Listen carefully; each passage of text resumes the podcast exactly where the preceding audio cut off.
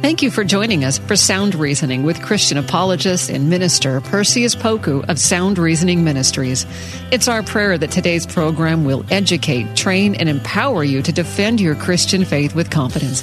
Perseus has his bachelor's in history and a master's degree in apologetics. We hope you enjoy this time of equipping so that you can answer questions to defend your Christian faith effectively. Now, here's Perseus Poku on Sound Reasoning. Welcome to Sound Reasoning. I'm your host, Perseus Poku. We thank you for joining us on this episode as we go through the book of Romans uh, from an apologetic perspective. And we're still in chapter 1, verses 17 uh, through 32 will be covered on this episode. And if we have time, we'll skip on over to chapter 2. But uh, this passage or this uh, br- group contextually deals with the definition of righteousness as a Christian. What does it mean to be righteous, or what does it mean to be unrighteous? And Paul unpacks that concept for us as Christians. He borrows a passage from uh, the book of Habakkuk, which says, The just shall live by faith uh, as he quotes from the Old Testament in an attempt uh, to illustrate that the New Testament is unified along with the Old Testament. Uh, the Old Testament concealed is now revealed in the New Testament as written long time ago, even by the prophet uh, Habakkuk.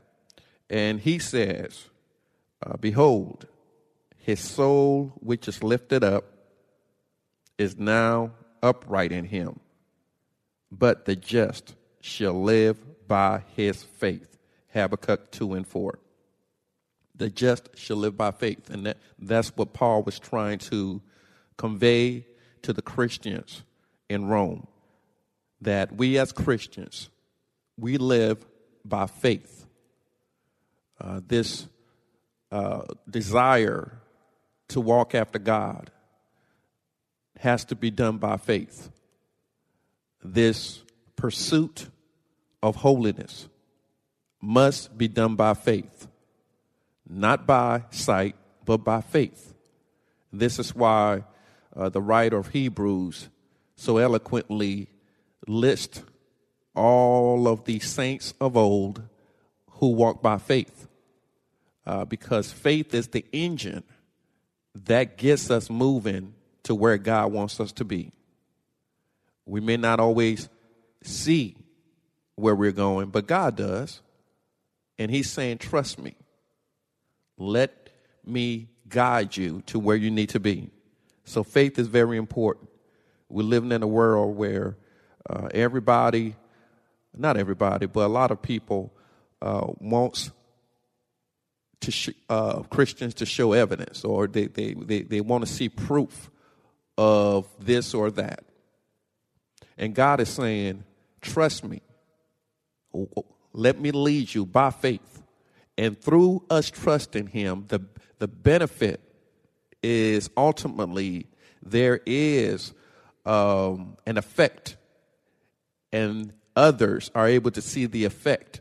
They weren't able to see it before because we're walking by faith, but now they're able to see the effects of the faith and it happens all the time. Paul could testify to this. That Saul, uh, he chased down the church. Uh, he made life miserable for people of the way.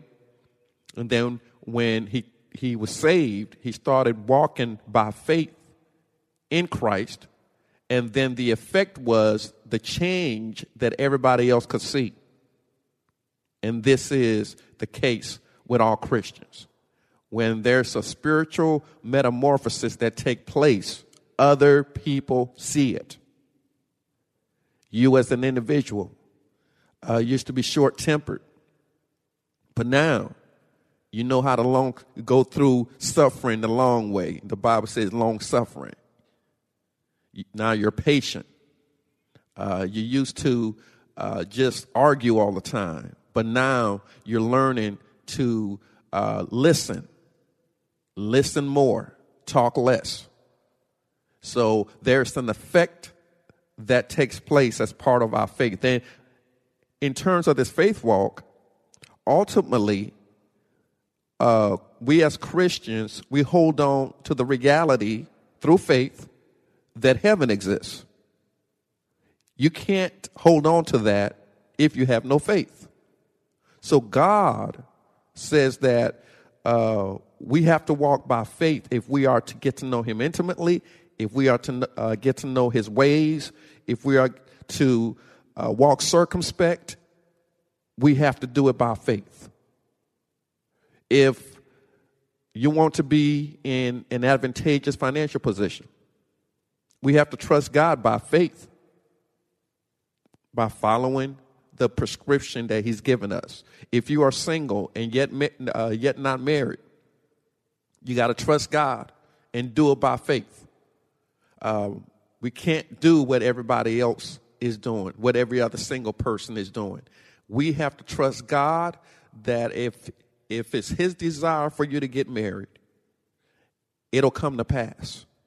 He'll make a way out of no way. I know we use that term a lot, but we have to trust God.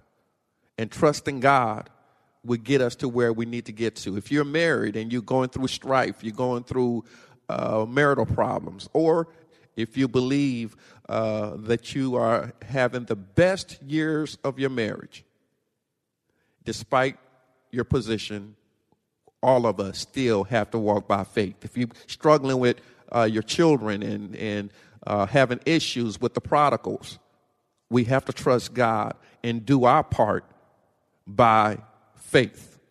So Paul concludes chapter 1 by introducing the concept of righteousness.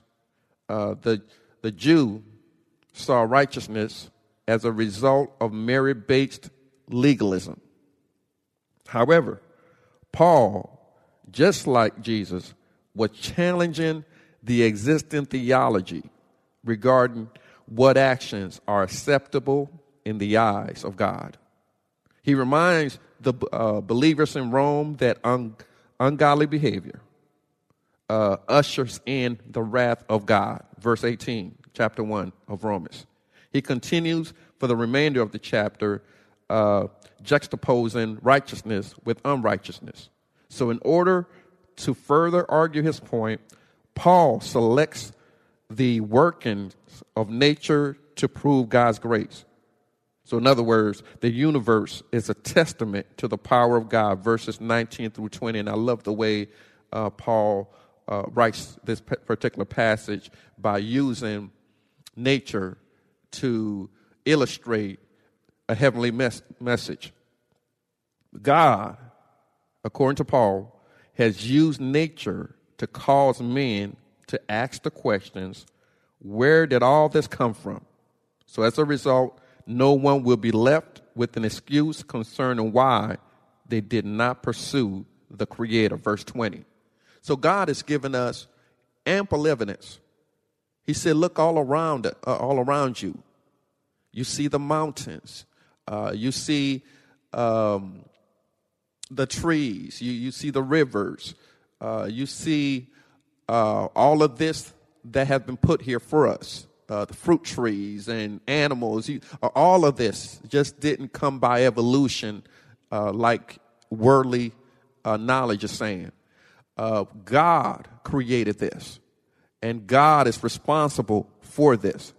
So we're left without an excuse. The creation of the universe, the creation of the, of the world around us, is evidence that God exists. That's what Paul is saying. it, it is evidence, it's evidentiary that God exists. This is the effect. So, this is the effect. What is the cause? And Paul is saying the cause is God. He's the only uncaused causer that exists. He's the uncaused causer because God is Alpha and Omega. He's eternal. God has no start, uh, starting point. If God had a starting point, then he wouldn't be God. He would cease uh, uh, to be God. But God is eternal. So God has no starting point, and God is also infinite in his being. So God has no starting point. So Paul uh, infers this uh, uh, apologetic inference uh, on, on this passage.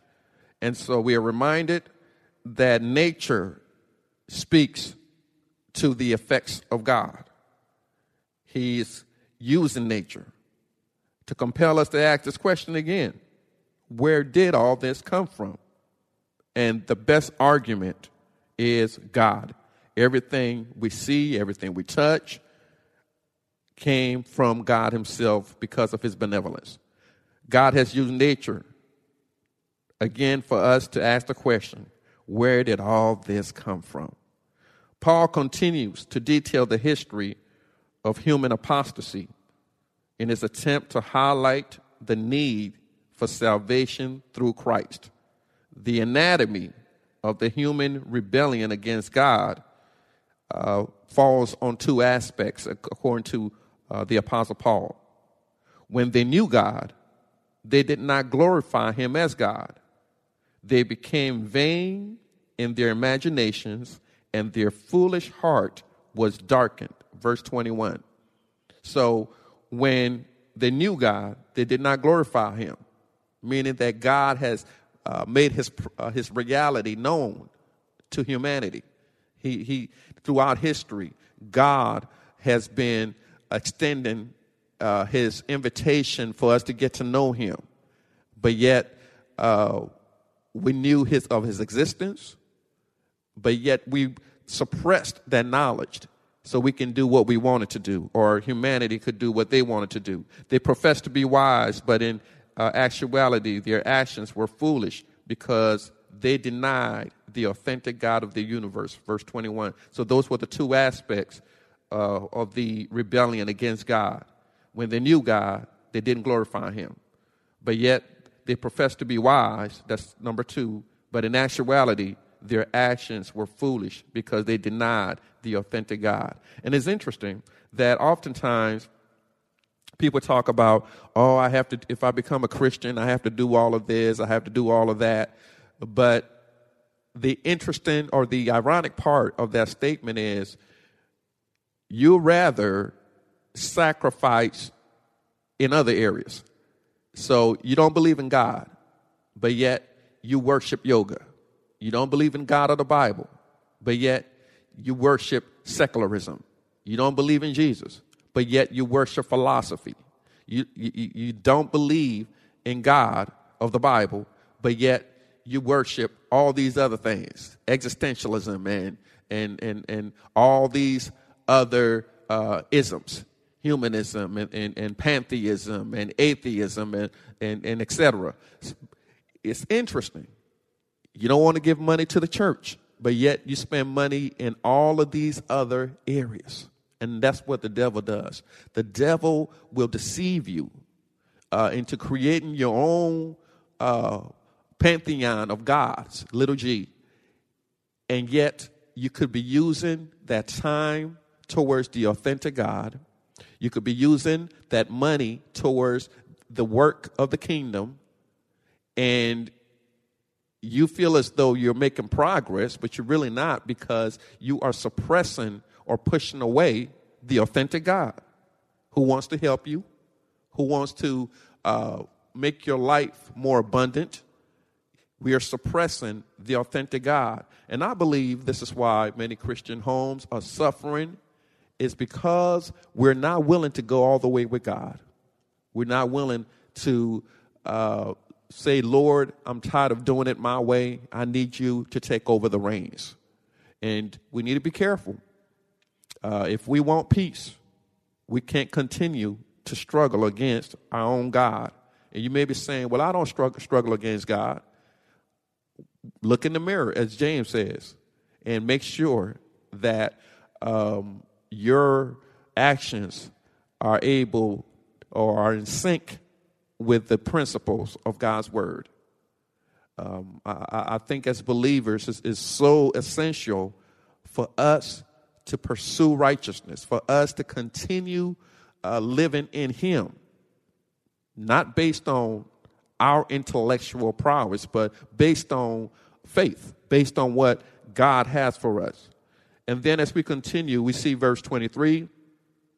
And verse 23 is the third component. It says, They changed the glory of God into an image like corruptible man, birds, four footed beasts, and creeping things. So basically, um, what Paul is saying is, especially in the first century, you had uh, these gods that uh, Rome believed in, uh, and, and, Roman culture borrowed heavily from the Greeks.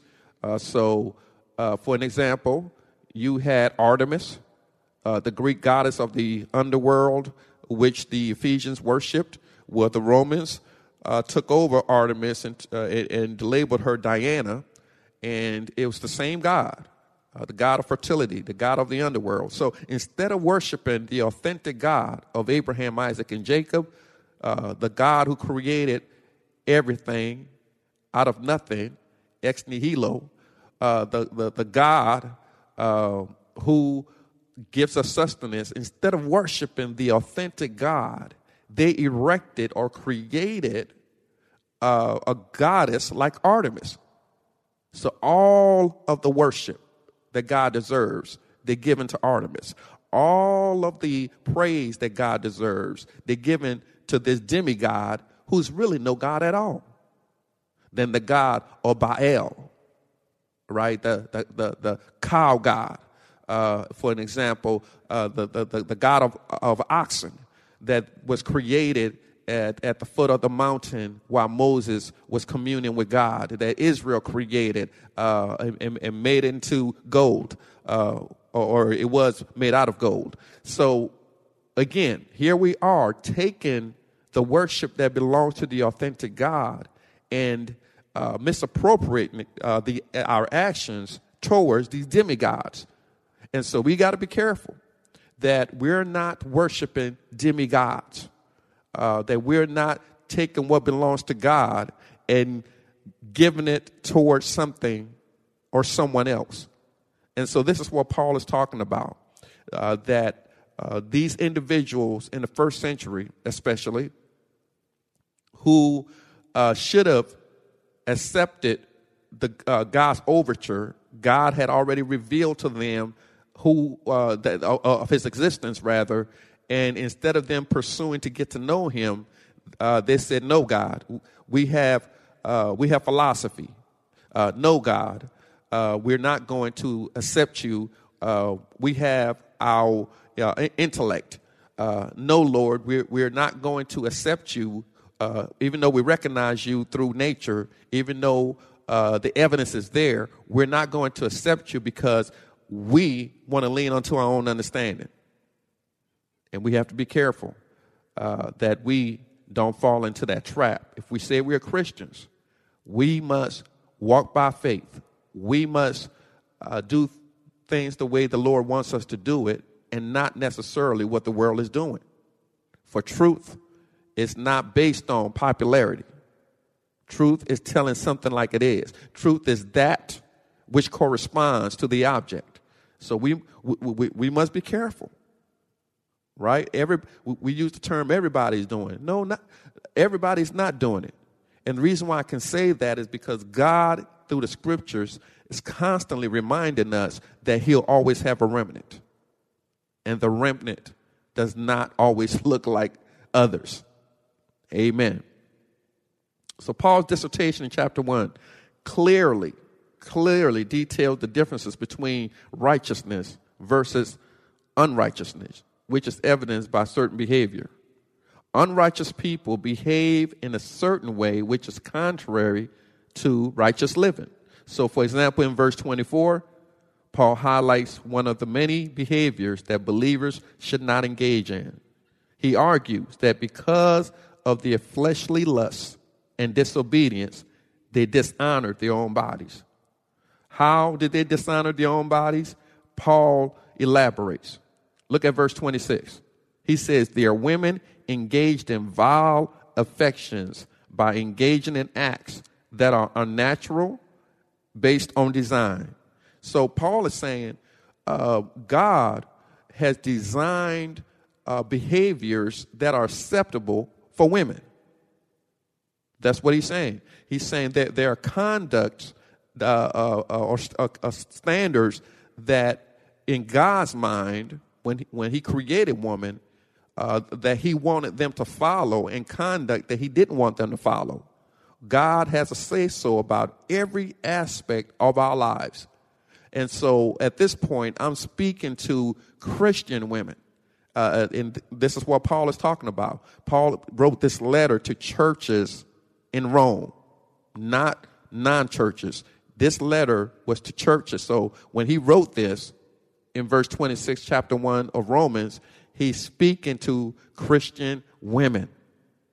There's certain acts in terms of your sexuality that uh, God is speaking to. Certain behavior is acceptable, but there are certain uh, uh, uh other behaviors that are unacceptable. So, to uh, for women to uh, lie with other women in a way that they should be lying with men is is not acceptable. So that's what Paul is saying. Then in verse 27, he speaks to the men. He says, The men of Rome who left their natural relationship with women and engage in sexual relationships with other men. And this is what Paul is saying. So now he shifts to the men. The men are doing the same thing. They are uh, d- uh, dealing with men, men with men, in a way that was intended for women. And Paul is saying that's not acceptable. That the, the uh, uh, God rejects that. God condemns that type of lifestyle. God condemns condemns those actions. So as a result of their disobedience, right? All of this is part of man's disobedience, especially uh, in Rome. That was acceptable in Rome. And it's interesting enough, we're living in an age where th- that type of lifestyle is being accepted. But we need to be warned. Just because we have started to compromise, when I say we, I'm being, uh, I'm being very specific. I'm talking about any believer who have listened to the whispers of the enemy and said within themselves, the Bible is wrong. Uh, we know we, we, have progressed. We've, we, we've, uh, we, are more educated. Uh, and, and this type of lifestyle should now be accepted. And God is saying, uh, truth has no expiration date. Truth is eternal. So if we want peace, if we want, uh, uh, if we want our communities to be what it needs to be, if we want God to keep uh, being for us, then there are certain behaviors that we can't continue to uh, uh, we can't continue to endure in. Uh, so again, God is not all about can't, can't, can't. God loves us, and He's telling us what is best for us, just like our doctors would. But God loves us much more. And so uh, don't look at the prohibitions, concentrate on the provisions. And that's what God is about. And so we'll uh, pause here until the next episode as we can, uh, go through uh, the book of Romans from an apologetic perspective. Uh, we, we, just pray that uh, you get to know Jesus more intimately and remember uh, to do for the truth what so many people do for a lie.